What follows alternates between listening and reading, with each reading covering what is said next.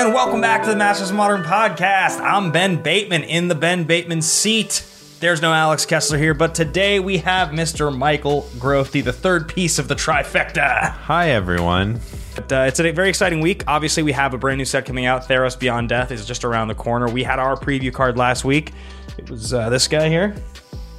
Modern Field of- staple. Field of the Dead, Modern Staple. Field of no, Field of the Dead. That's what Alex put on this Field of Ruin. You're getting you're gonna get messed up by Alex. You have to watch out if you spend too much time with Alex.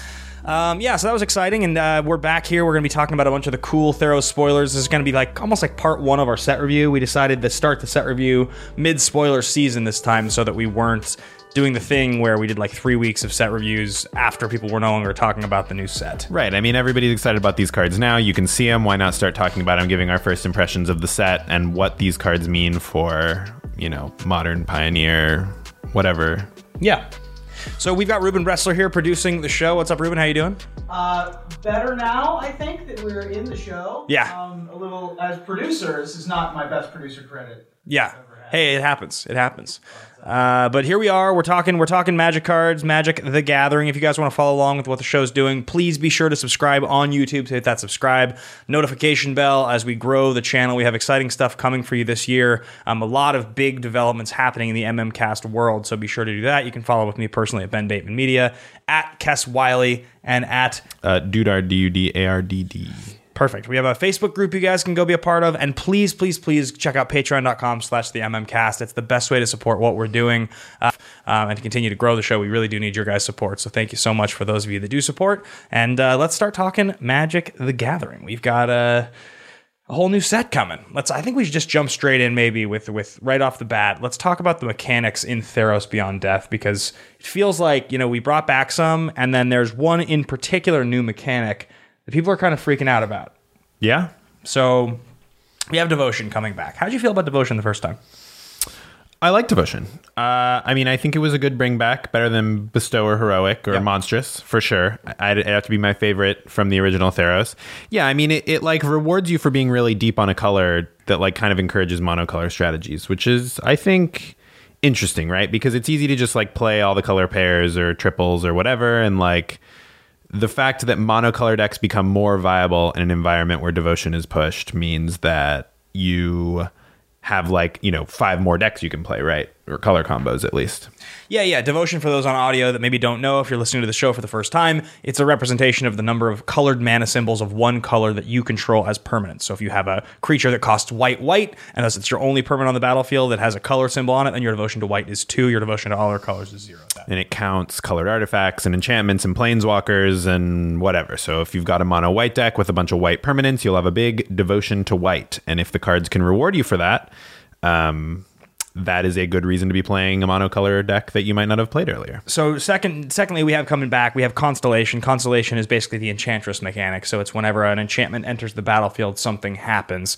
Um, it's usually referenced on the card itself, which is an enchantment, and then whenever an additional enchantment enters the battlefield, something happens. So like the older set, it was like you gain a life, they lose a life. Some of these newer constellation cards we'll be talking about, but it's uh, it's just a very simple kind of enter the battlefield trigger for enchantments that is great. And uh, for, if you're if you're somebody who likes to play enchantments, you know, because obviously you're sacrificing the reactive sort of capability of an instant speed spell to play kind of a clunkier permanent. It's hard to interact with, but if you're somebody who likes enchantments, then Constellation's right up your alley.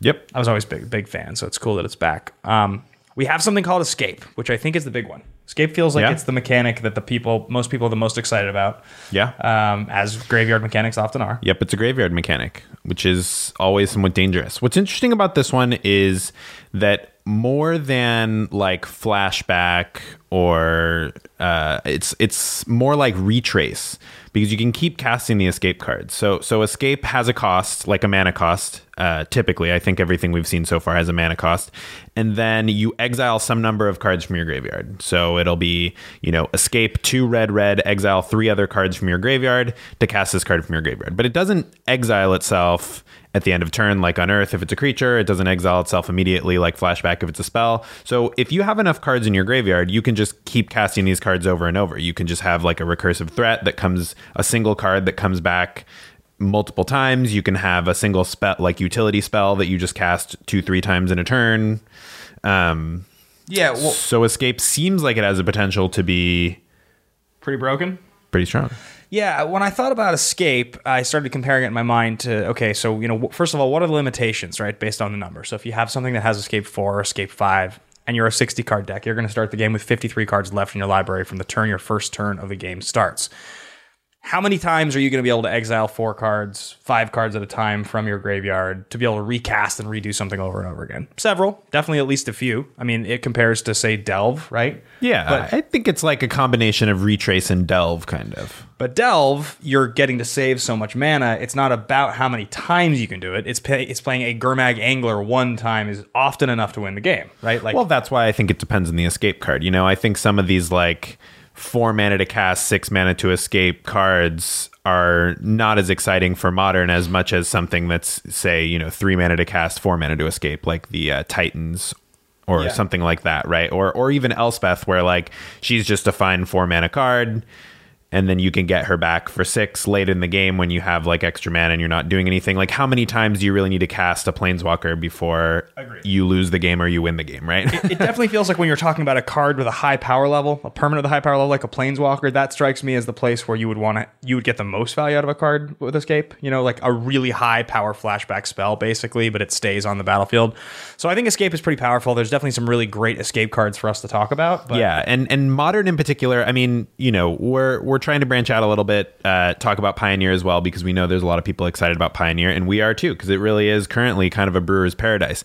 But I think Escape. Uh, is really going to shine more in modern, where you have access to the dredge mechanic, you have access to fetch lands. It's much easier to stock your graveyard, which isn't to say that I don't think any of these cards will be playable in Pioneer, and we'll talk about that. But when I see an escape card, my first thought is you know, if I fetch on turn one and I play a Mishra's Bauble and I, you know, play a Thought right, right. Scour on myself, and you can't do any of that in Pioneer. So, right, right, right. And I think I think that is the major difference between say Delve and Escape is that that Escape is not built to be that kind of a thing. Escape feels so much more like Eternalize or I mean, you you can do that though. Like it, it's not too like out of the realm to expect to escape a three drop on turn three, even if it takes four cards out of your graveyard in Modern. I mean, like by t- by the time you have three mana, you could have a bajillion cards in your graveyard. Right. I mean, just look at a deck like um like the Gurmag Angler decks, like Hollow One or Right. Death Shadow or whatever. How many cards do they have in their graveyard on turn three? well, I think let's start talking about some of the cards because we will actually talk about Yeah, you know, yeah, yeah. some of the actual cards uh, in question here. Uh, why don't we start with? We've got a big list of cards here that we thought were interesting, so we got to sort through a little bit. Maybe we start with Ashiok Nightmare Muse. You want us to start with the Planeswalkers right off the bat? Yeah, I mean, I think whenever a set comes out, it's always important to talk about the Planeswalkers, especially given the power of the 2019 Planeswalkers. We'll see if the 2020 Yes. Planeswalkers can keep up. So, Ashiok Nightmare Muse uh, is a five drop Planeswalker with five loyalty, plus one, create a 2 3 blue and black nightmare creature token with whenever this creature attacks or blocks. Uh, each opponent exiles the top two cards of their library. Minus three, return target non land permanent to its owner's hand. Then that player exiles a card from their hand. And then minus seven, so two pluses to ultimate. You may cast up to three face up cards your opponent own from exile without paying their mana costs. So it, com- it combines some of the aspects of old original th- OG three mana Ashiok. It has some of the flavor of the Yep. exiling cards and getting things out of it. Its its defensive capability is basically recoil. Yeah. it's a five mana planeswalker that comes down on five loyalty that goes down to two to not quite recoil, but a little better than recoil in a lot of cases because Yeah. exiling the card instead of discarding it. You It's can pretty much always better than recoil. yeah, you can pretty much you can interact with the card later.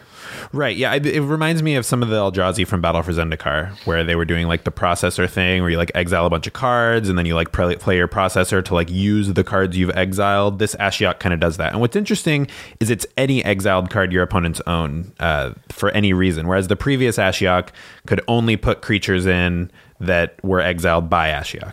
Yeah, right. Like a whether whether they're exiling their own things to delve or whatnot, you still have access to it. So Right. that- that's definitely an interesting aspect. I mean, it's a five mana planeswalker. Five Yeah. mana planeswalkers really require a lot to make an impact in anything modern or more powerful. You you literally have to be dealing with like five Teferi. mana Tezzeret, Teferi. Those are like yeah, and and five mana Tezzeret and Teferi both like ones who have seen play in modern historically like untap mana. Yeah. So you're not really paying five for them. I mean, you're paying five, but you're immediately getting a rebate so you can interact because just like tapping five mana to tap out for something uh, in modern is generally very risky, especially if you're a blue deck like what this Ashiok is doing.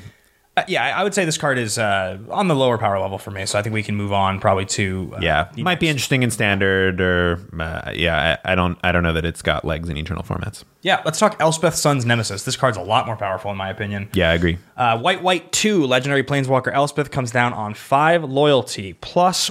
Uh, sorry, sorry, minus one. Up to two target creatures you control each get plus two plus one until end of turn. Minus two, create two one one white human creature tokens. Minus three, you gain five life and escape white white four. Exile four cards. Uh, four other cards from your graveyard. So it's got escape four, but it costs six to cast it. I think this card's fantastic. This card to me strikes me as a perfect control type of finisher. This like it it makes threats, it makes those threats bigger to win the game, keeps you alive if you need it to, and if you just burn it as like a fog where you just play it, make the one ones, they find a way to kill it. Later in the game, you're able to recast it. Yeah, it's also interesting because it's like a planeswalker that you can, you know, have milled off of a thought scour or something and cast it later. Um, you like that's a form of card advantage, right? If you if this somehow got in your graveyard, I'm not thinking of how a white deck would put this in their graveyard, but you know, if you did put it in your graveyard somehow, you discarded it to something or it got thought seized even, you could just get it back in the late game and you're like kind of drawing a card, right? Yeah, I think definitely uh, in a white blue control deck, which I think is probably where a lot of people would consider this card to be. I think this card's pretty powerful. So let me ask you, like, old Elspeth, four mana Elspeth, uh, not Sun's champion, but uh, Knight Errant, the original four mana, which for a long time was considered in the top three planeswalkers of all time. How do you think this card compares to that Elspeth in a basic blue white control shell? So they both win the game pretty slowly. Um, I think is the reason why that Elspeth has kind of fallen out of favor in modern. It used to get played in kind of the like Naya Zoo decks with Wild Nacatl and stuff and Kird Ape. Um, but you know, they neither of them are like rushing towards an end game. The one thing I will say about Knight Errant is that like at least Knight Errant kind of um is a continuous value engine that never goes away, whereas this planeswalker only minuses, so eventually you're going to have to escape her to get her back and pay a bunch of mana. Um, but minus two to make two one ones is pretty good. Yeah. and the fact that it gains life means that like it can shore up matchups against like burn or against flyers or something that like the old Elspeth was pretty weak against. It also like if it gets countered or if you play it and it just immediately eats like a Dreadbore or Hero's Downfall or something, like you can escape it back. I mean, yeah, I, I don't know. I, I think that escape is very powerful on this planeswalker, and I think that the existence of escape makes it easy to underestimate this because like your opponent can never truly get rid of it. It's just a question of like if it's fast enough. Well, I think one of the really interesting things about this card that's different than most planeswalkers we've seen is that it has three abilities. They're all minuses, and the way those three abilities add up together, all can basically add up to or equal to five loyalty exactly. So, like, right? So, like, it doesn't have any way. It doesn't have any way to plus itself.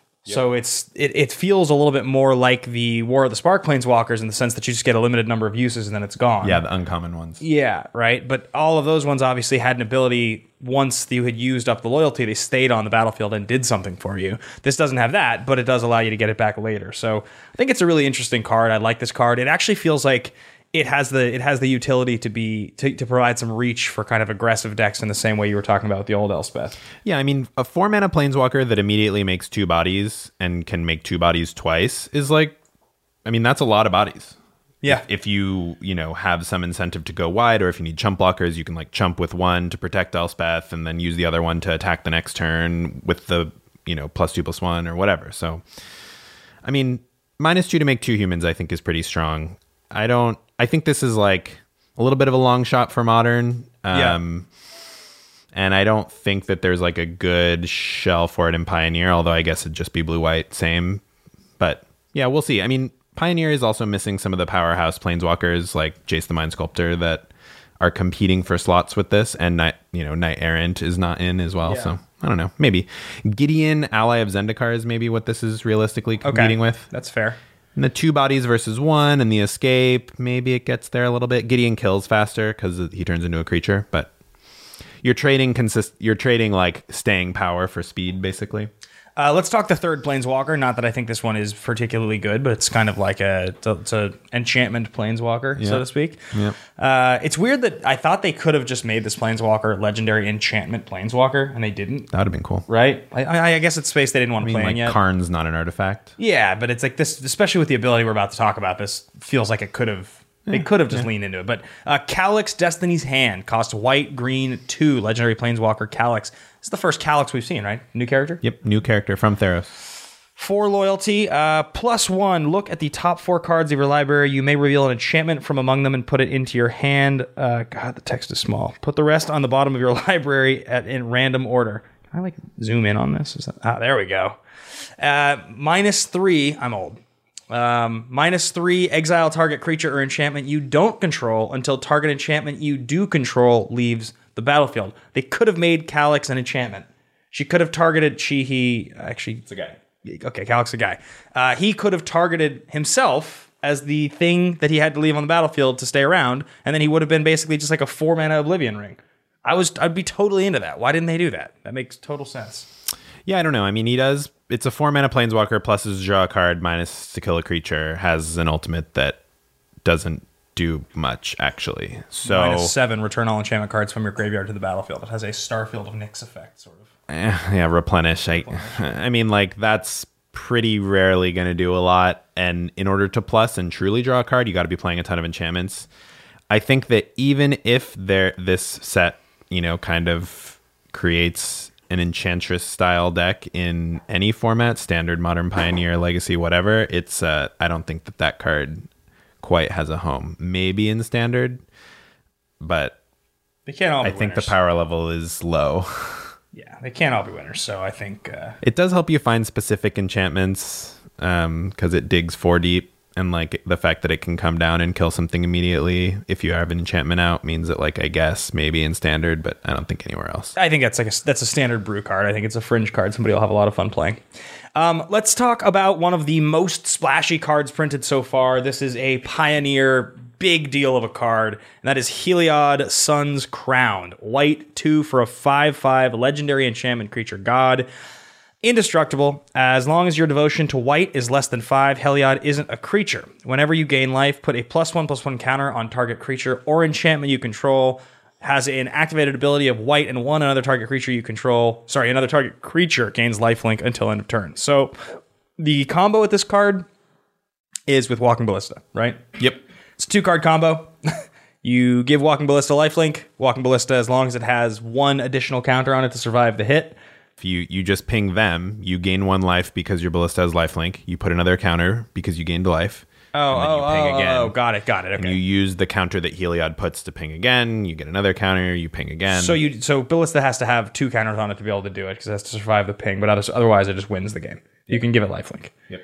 Two card combo. So Pioneer now has a two card combo. People have talked about this as Pioneer Splinter Twin. Uh, I've seen this people talking about it. It's not cool. It's not really like So the earliest I've seen speculated is is turn three. You play a, a mana dork on turn one. You play Heliod on turn three, and Heliod is relatively safe at that point because it's a indestructible enchantment. It's not a creature, right.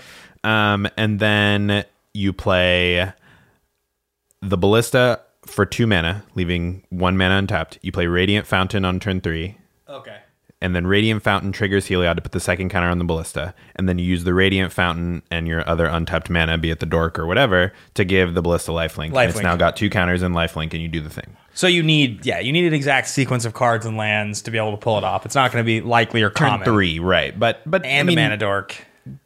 turn four is perhaps more likely, but uh, I mean, you can also get Heliod off of Collected Company. You can't get Ballista off of Collected Company, but there's like talk of that type of thing. You can in modern you can use Eladamri's Call to find Ballista, or you can use even Trinket Mage or something like that. I guess in modern you could get if you're looking for possibly Radiant Fountain or Ballista, Ancient Stirrings maybe gets played in this deck. Um, Maybe. you know Stirrings on turn one to dig for your Ballista or dig for the Incubation Incongruity. Oh, you know I love that card. You always do you like to bring that card up around me and smile because that's like I think you actually think the card's bad. No, I'm you- playing it in Standard right now. Actually, I'm playing it in Temur love it? Adventures in Standard. I have such a soft spot for that card. Yeah. no, I know. But I mean, and you know, it, it it does what you're looking for, right? Because you want to put ballista in your hand. Like the the big card filtering or tutoring stuff that we usually see in modern for creatures is collected company or like court of calling or finale of devastation but those all put the creature on the battlefield so it's no good for ballista um i mean i guess you could like tutor for ballista put it in the graveyard with finale and then like company into heliod and eternal witness and get it but i mean um, it's probably better to just put the ballista directly in your hand. And you know, uh, once upon a time we'll do it, which is still legal in modern for now. Uh, Yep. We'll see if it gets the axe like it did in Pioneer. Um, but yeah, I mean, in Pioneer, collected company is also legal. And, and the thing about Heliod is like you can build your deck in a way where Heliod just does something already. So you can either be like a Soul Sisters heavy deck where you're like really taking advantage of that ability, or you can just kind of be like a green white um like a green white value collected company deck that's playing like a Heliod to tutor for. Walking Ballista is just a good card. You could play four of those if you want. You could even play more Heliods. And then you just are playing Scavenging Ooze, Courser of Kruphix.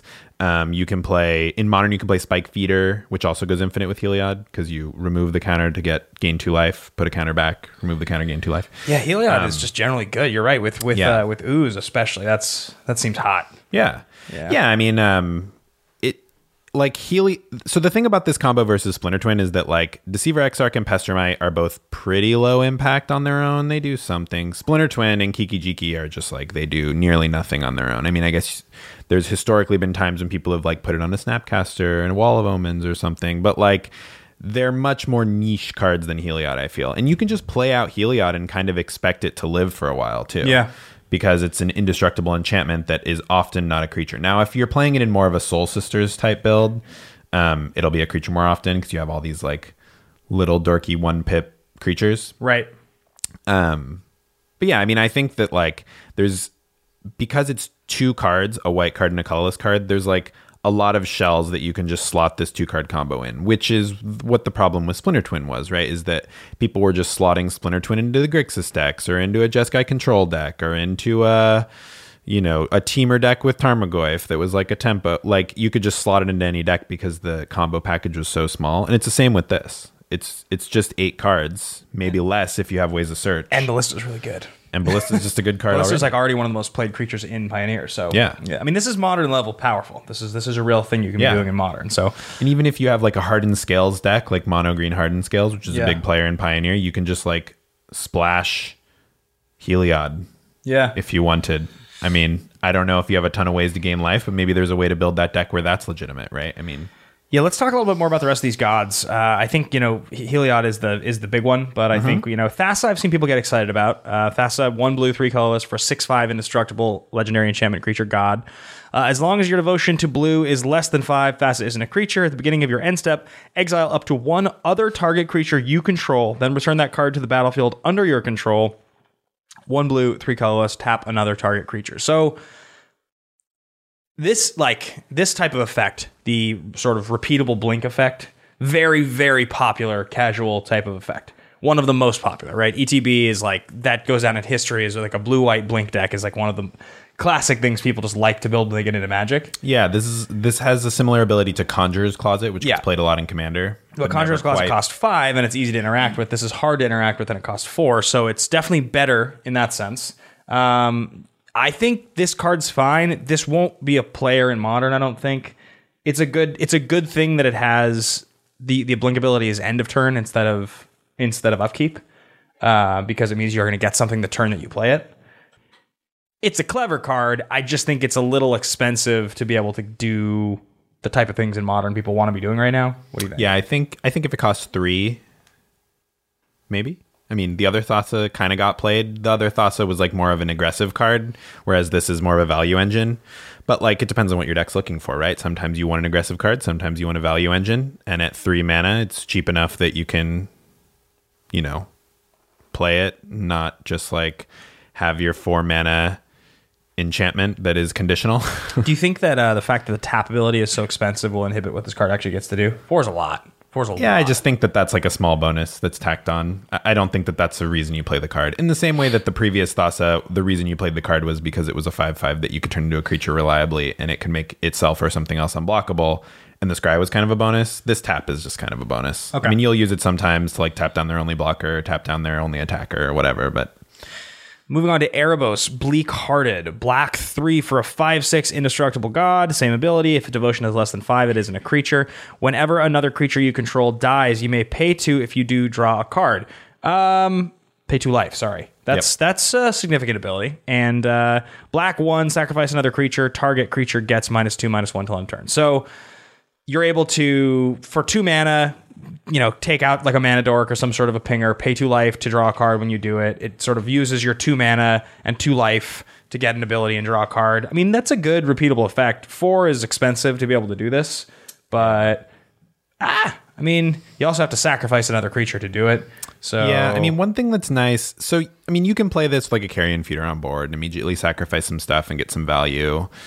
And this is a little bit different from other effects like this, which have been mandatory in the past, like Midnight Reaper or um, Grim Haruspex is non-token creature, but it doesn't damage you. And then there's another one, Dark Prophecy or something. It's like black, black, black. sure. Um, it's an enchantment, and it but it also deals you one damage and you draw a card like mandatory. So what's nice about this is like if you take a bunch of damage and your life gets low, you may pay two lives. You just don't have to, Yeah. which is nice. I mean, I've I've killed people with their Midnight Reaper on Magic Arena and Standard. So like if it if you're playing a deck where you would be considering Midnight Reaper.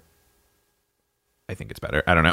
I was gonna say maybe you want to play Erebos, but I don't think that's true, even in standard. Yeah, I think there's I think there's some value to this card. I mean, I think the fact that a couple things. So it's indestructible, which Yep. means that if you have this on board and you're in some sort of control deck that has an ability to not lose all of its life and to stay alive, and you wrath, you can lose your couple creatures maybe early that you've put on board to gain value, pay for, draw two, keep your permanent on board for like the next time it goes around. Yeah. It's definitely it's definitely not the worst. It de- this I don't think this card is like a modern level uh, planeswalker sort of effect, but I definitely think the fact that it's indestructible and it has this ability to refill your hand when you wrath is pretty good.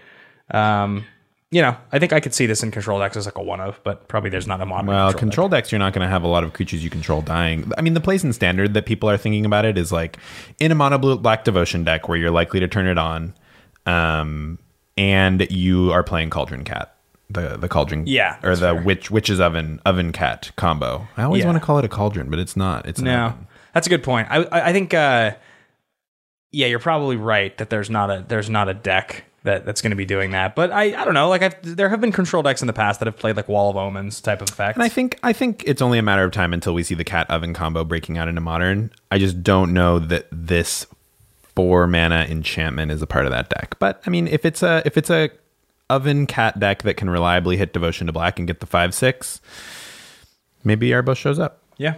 All right, let's talk about the other two gods. Uh, we've got Purphoros. Purphoros, one red, four colorless, seven six enchantment creature god, legendary, indestructible. As long as your devotion is less than red, sorry, less than five, it isn't a creature. Other creatures you control have haste, so it's got the uh, the old. Uh, What's the red? Urabrask. It's got the Urabrask effect.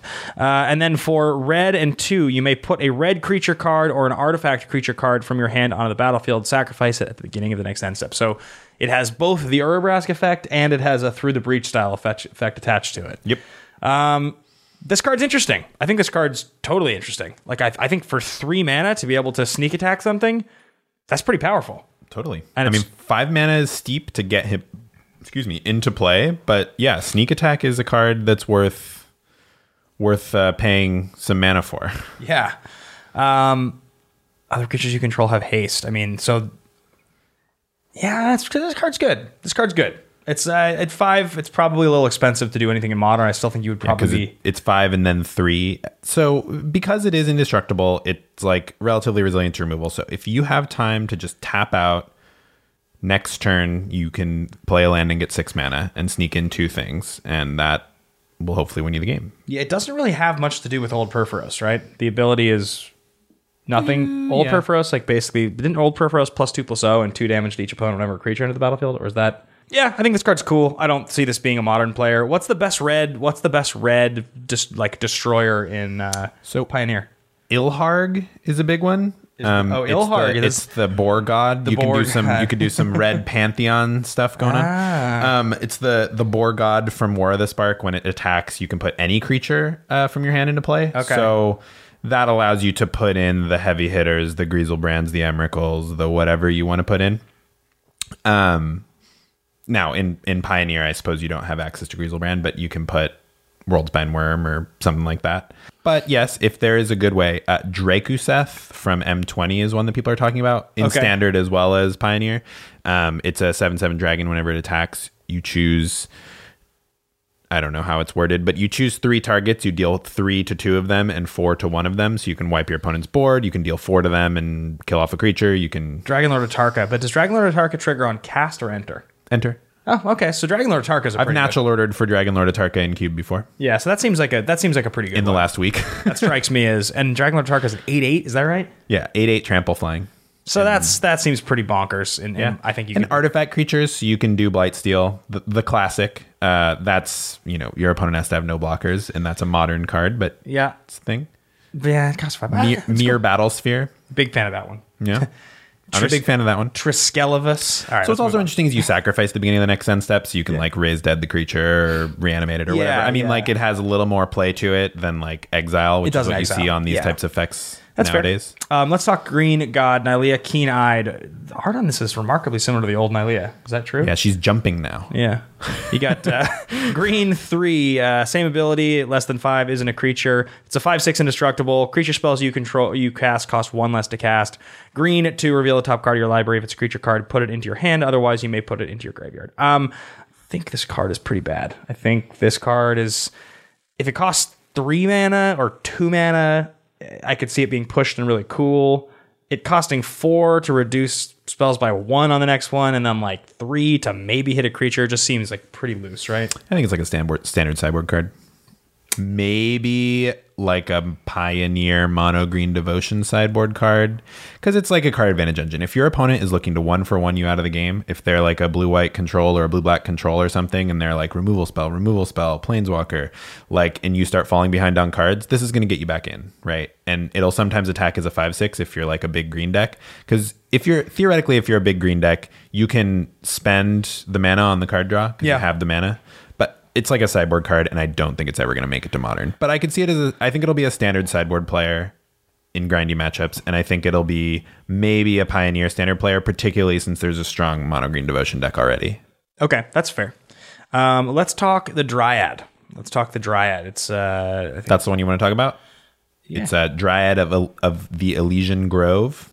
It is green and two for a 2 4 enchantment creature nymph. You may play an additional land each turn. Lands you control are all basic land types in addition to their other types. So it's a 2 4 creature for three that has an exploration attached to it and also is a prismatic uh, prismatic vista. Is it, what was that Prismatic card? Omen. Prismatic Omen. That's the one.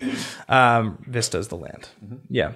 Um, so this is interesting, right? I mean, the fact that it's a two four means it blocks. That it's uh, you know wrath proof, something like uh, Anger of the Gods in in uh, Yeah. like the, you know your classic sort of three damage sweepers, and it it's going to ramp you into more lands to hit your scape shift, and then also makes it so your scape shift is even better.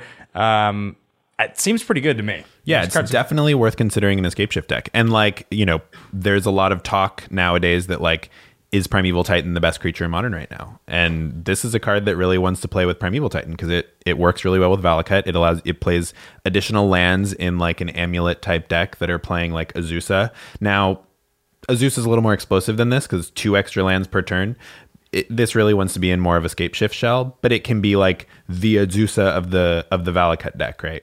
Yeah, but here's the thing. So Azusa allows you to play two additional lands. So like turn three or whatever, you play an Azusa. Let's just say you happen to have two more lands in your hand. You play them both. But the next turn, you're not going to have three lands to play the next turn unless you draw a lot of cards. Well, like the Amulet Titan decks are using the bounce lands with the Amulet. yeah, to, yeah, like- to, to do it again for sure. Uh, But I'm just thinking like if I'm thinking about ramping into a Primeval Titan and I'm not doing something crazy like the Amulet deck, but in Scape Shift, presumably you play this on turn three, you play a fourth land. Turn four, you can just play Primeval Titan. You just go land, land, Titan. That's Yeah. the thing you could do.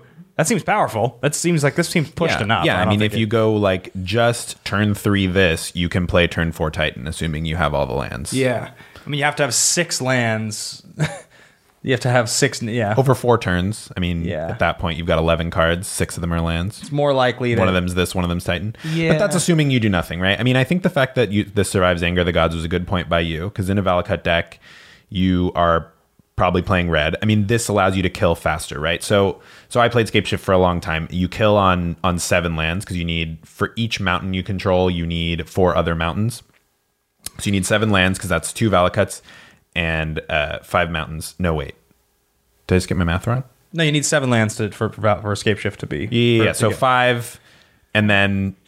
21 damage. Yeah. No, it's eighteen. no, no, no. So it's one Valakut and six because it's for each mountain. You need five other mountains. I got my Yeah, Valakut yeah. math wrong. Yeah, so 18 that's that's eighteen damage. But with this, uh, that's now twenty one damage because the Valakut that you got is a mountain. And in fact, if you get two Valakuts, they are both mountains. Yep. So now you could just do uh, seven times. Couldn't you get four You do 21 21 times. Yeah, you get four Valakuts, Uh, depending on how many you're playing, right? Yeah. Like if you're playing straight green red Titan, you're probably playing four Valakuts. Four Valakuts. Yeah, so you can just could deal like so an outrageous savage. amount of damage. Whereas before, on if you scape shift, you need seven mana and you need to get six mountains. Yeah. So you need to you only deal eighteen. So this like makes your kill turn much quicker. And in fact, you can kill on with only six lands Am I because correct? all six of them are mountains. Am I correct in thinking that if you hit seven lands, four which are Valakuts, you're doing seventy-two damage?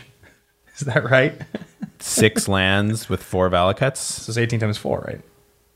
It's eighteen times four. Yeah. Yeah, seventy-two. Sick. Yeah, so you don't need to deal that much damage. But the main thing is that like prismatic omen speeds you up a full turn. Yeah. Um, I think the other thing too is. because it allows you to kill on six lands instead of seven. talking about Titan on turn four. Uh, it's actually a turn three Titan in a lot of the cases because you're going to play Search for Tomorrow on turn one in that deck in a lot of cases. So that's, Yeah, yeah, of so course. Search is going to hit this for you on turn three. And Castle Garenbrig can hit your Titan earlier. Yeah. and- yeah. I mean, this just seems like a deck that slots so easily into Valakut Primeval Titan strategies that like it's definitely going to see some modern play. And you know, maybe it's turns out that it's not the best Titan build, and these like weird Simic Titan decks with Field of the Dead are better, or Amulet Titan is better, and this guy just isn't better than Azusa and Amulet Titan. Yeah. But I think that this guy puts Valakut back on the menu. Um, you know, at least way. worth worth testing. so other cards that I want to talk about. You want to talk What are you about this What are you excited about?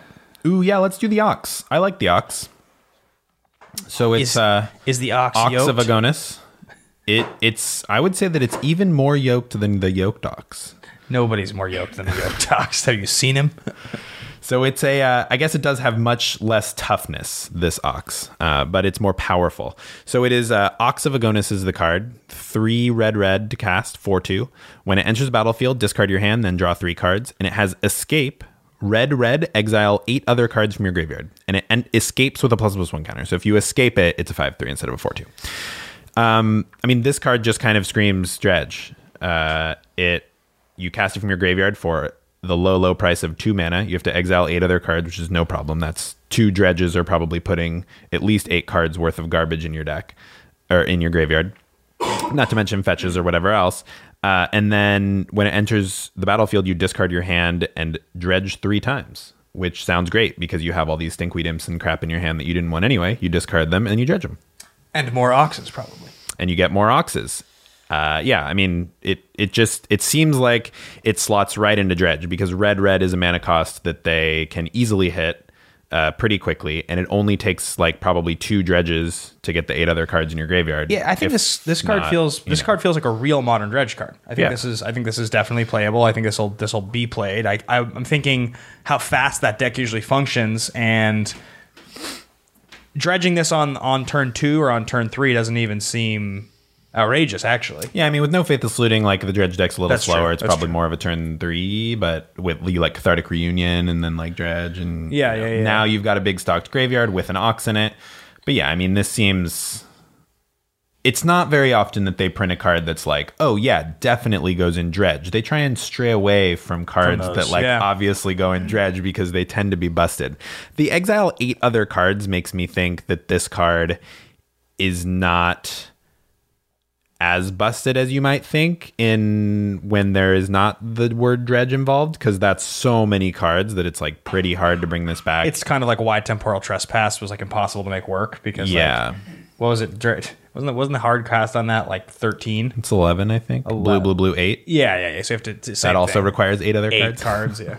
But yeah, I mean, like this casts from your graveyard, so you can play it in like in Pioneer theoretically. If you had like a Jund kind of Satyr Wayfinder deck, you could get this in your graveyard.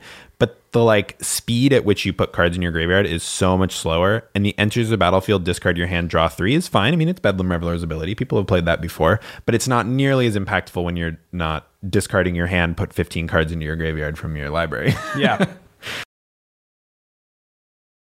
Should we talk about the one crazy red card that everyone's been talking about? The Yogwill? sure, this card has so many possibilities. I don't know if I'm What's it called again? prepared. Underworld Breach. It is one red, one colorless enchantment. Each non-land card in your graveyard has escaped. The escape cost is equal to the card's mana cost plus exile three other cards from your graveyard at the beginning of the end step sacrifice Underworld Breach. So we mentioned escape. We talked about how powerful it is. It seems like a lot of the cards we've talked about today have escape. In they're it's one of the most exciting mechanics we've seen in a little while. How good is this? So let's start at the top. In standard, this probably will have a deck that is played with it because they wouldn't design it otherwise. I, I can't imagine they would put this into a standard set if they didn't think it would at least be fun to have in standard. I don't think that's true. I Really? mean, they, they, they print cards for eternal formats.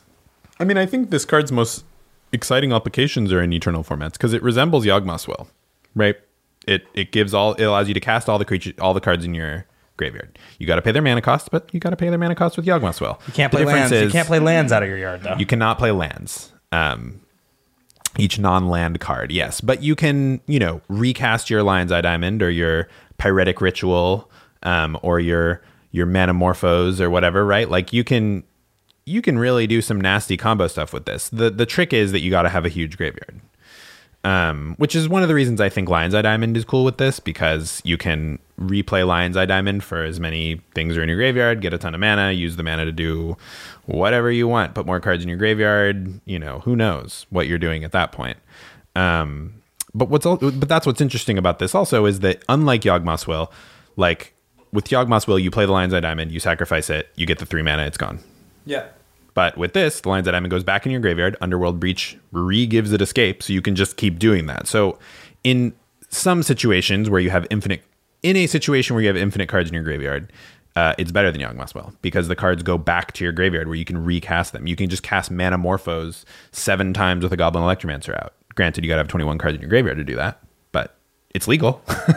Yeah, I mean, so we talked about we talked about you know at the beginning of the show when we were actually mentioning the, the mechanic of escape. So if you're just trying to sort of crunch the numbers of like, all right, how how ham can you go with an escape? With this, if this card's going to give everything in your graveyard escape three, that's actually one of the lower escape costs. totally. Uh, lower than most of the cards that it's printed on. Yeah. So, you know, you start with 53 cards. By the time you probably get going, you're going to have something like, I don't know, 45 cards maybe left in your deck. So, if you're milling yourself and you're filling your graveyard to be able to do something crazy, you can't like storm out in a in a grape shot type of way because you won't have enough cards. You you would have to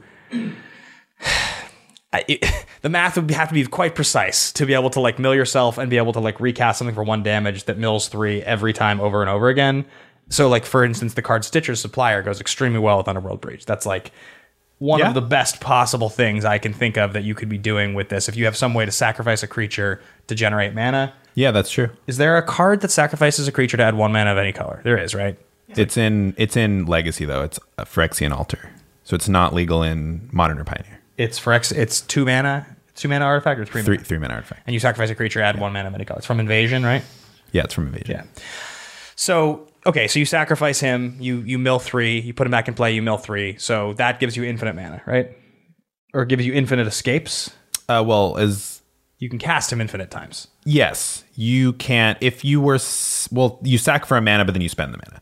But like i more real for like for like Modern or Pioneer. You can use like any sacrifice outlet that's free. So you can use like Woe Strider from this set, which is a free sacrifice outlet. we haven't seen one in a while, or or- Carrion Feeder if you're in Modern, and you can you can just sacrifice Stitcher's Supplier, play it for one. So you're basically putting six cards in your graveyard for one each one mana you spend, which is a pretty good deal. It's a good rate. well, I guess yeah. three because you're exiling three. So you're putting six, exiling three each time. That's kinda what I'm- stocking your graveyard. You're kind of making my point. He's one of the most aggressive ways that combos with this card to mill yourself because he's cheap and he gets you six for every exchange. you're only going to have like 45 cards in your deck. You're only going to be able to do it a few times before your deck's empty. Like you're just just, just you, you like I think the coolest thing about this effect is that it's pretty it's pretty costly. You can't just Yeah. do something that wants to do something 20 times. You have to do something like 9 times or or 8 times probably to win. You know, like Yeah. if you kind of if you kind of add you it can all up. still play cards from your hand while this is going on too, Yeah, right? So like you're you're still able to like you know play a thought scour from your graveyard and mill two, and it like kind of replaced the three cards you escaped for. But now you've drawn a card, you play the card from your hand, and then see like I don't know. I, it's hard for me to say what the best shell for this is, but it's like such a massive combo card. It allows you to like do storm stuff or mill your whole deck pretty easily type stuff.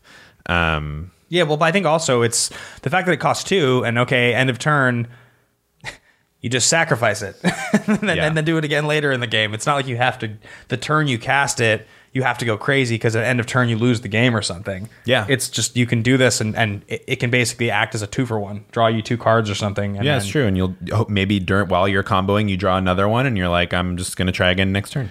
So I think it's pretty powerful. I think it's one of the most exciting cards in the set. Uh, Yeah. I think this will probably have implications all the way down to all the way down to vintage. I would think like. I'm sure one of us will have some type of janky underworld breach brew at some point, but not during the first impressions episode. No. Um, I want to talk quickly about Uro, Titan of Nature's Wrath. I think this card is super cool. Uh, it got spoiled this morning, I believe. Yeah. Uh, blue green one legendary creature, Elder Giant. It's a six six. When Uro enters the battlefield, sacrifice it unless it escaped. When it enters the battlefield or attacks, you gain three life, draw a card. Then you may put a land card from your hand onto the battlefield. It has escape. Blue blue, green green. Exile five other cards from your graveyard. So. I think the escape cost of four is fair. I think four mana to get a six six that gets you a land, a card, and three life is really good. Yeah. Um, you have to have five to do it, but I I love the cost of this card. I think this card is beautifully designed. I think it's super cool.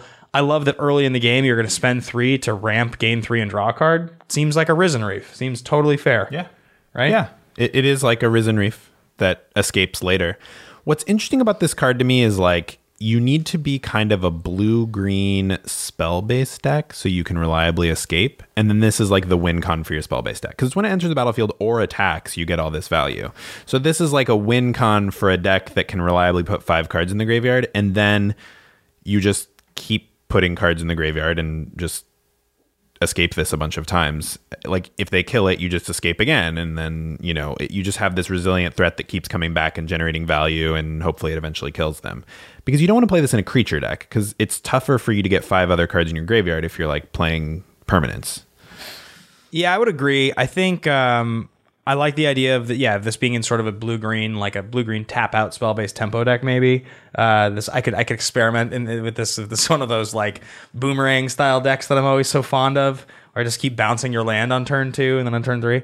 But uh, I, I definitely think this is one of the cooler cards. I also Yeah. like the creature type a lot. Elder Giant is sick. Elder Giant is sick. Yeah, I mean, you can collected company into this, but again, like if you're playing collected company, you want a super high creature count, and it's going to be tough to get to escape mana. So then it's just like kind of a weird little draw a card, gain three life, maybe play an extra land attached to your collected company, which is not as appealing as like, you know, being able to escape it multiple times. Yeah, I, I mean, this feels like, in, so this card feels to me like when I imagine how this is going to play in standard. It's going to fit right into the same shell of these bigger mana blue green decks that we've already been seeing in standard. Yeah. The, the Risen Reef decks that play Krasis, that, you know, like yeah, or They- like the Nissa decks. they're playing the Cavalier and everything. Yeah. Like they're just, they want to resolve big things. Uh, this yeah, and like the Cavalier puts the five cards in your graveyard, so that's why people are really excited about Cavalier. Yeah. you know, I have to say, and we talked about this, I think, in one of the last episodes, but it never fails to amaze me how the cycles of mythics in core sets, going back to the Titans, and then obviously, uh, I guess they're not always in core sets, but you know, the Titans, the Gear Hulks, the Cavaliers. Uh, I'm forgetting another one, another one of these cycles that Ah, there there's a bunch of them. Um, it never fails to amaze me how in standard, even if I think they're not that good, they always see so much play. They always do. Like well, it's I mean, Wizards designed them to be played. the Cavaliers, Yeah, or just in general. I think whenever they design a set like a cycle of mythic creatures like that, they're they're meant to get played. Yeah, they have to be powerful enough for people to want to play them. Yeah, I think like those kind of become marquee cards that people latch onto. Like this is you know, one of the big blue mythics, I want to be able to play it. Like obviously Planeswalker is usually first on people's list, maybe legendary creatures after that. Yeah. And then beyond that, people are looking at like big splashy creature cycles and i think that they make sure that when you look at those three things you're looking at you know the marquee legendaries of the set that are on the packs and stuff you're looking at the planeswalkers and you're looking at like the big cool mythic cycles they Yeah. they don't disappoint Absolutely. and i think the gods like for standard uh do that but you know not so much for the formats we like to talk about yeah. All right, guys. I think that's going to wrap up part one of our set review here. Uh, we talked about some of the ones we're most excited about. We'll do some more on the next episode. Try to uh, maybe we'll wait one more week and sort of do the second part of it after the full spoiler hits, so we can make sure we cover the second half. But uh, we Yeah, we'll will we will definitely get to the rest of the cards in Theros Beyond Death once Alex Kessler is back. Thank you guys so much for watching. Thanks for listening. Thanks to Ruben for sticking around for engineering and producing the show today. Michael, thank you for showing up and being knowledgeable and handsome. oh thank you thank you for being handsome Ben. I appreciate that, Michael. Thank you. Uh, and thank you all for supporting the show and for watching. Go to patreon.com slash the MMcast if you guys want to support what we're doing. Click that subscribe button if you, you want to support the YouTube. And uh, if you got seven YouTube notifications about us going live earlier today, we apologize. Thank you guys so much. We'll see you same time at same place next week. Bye, everybody.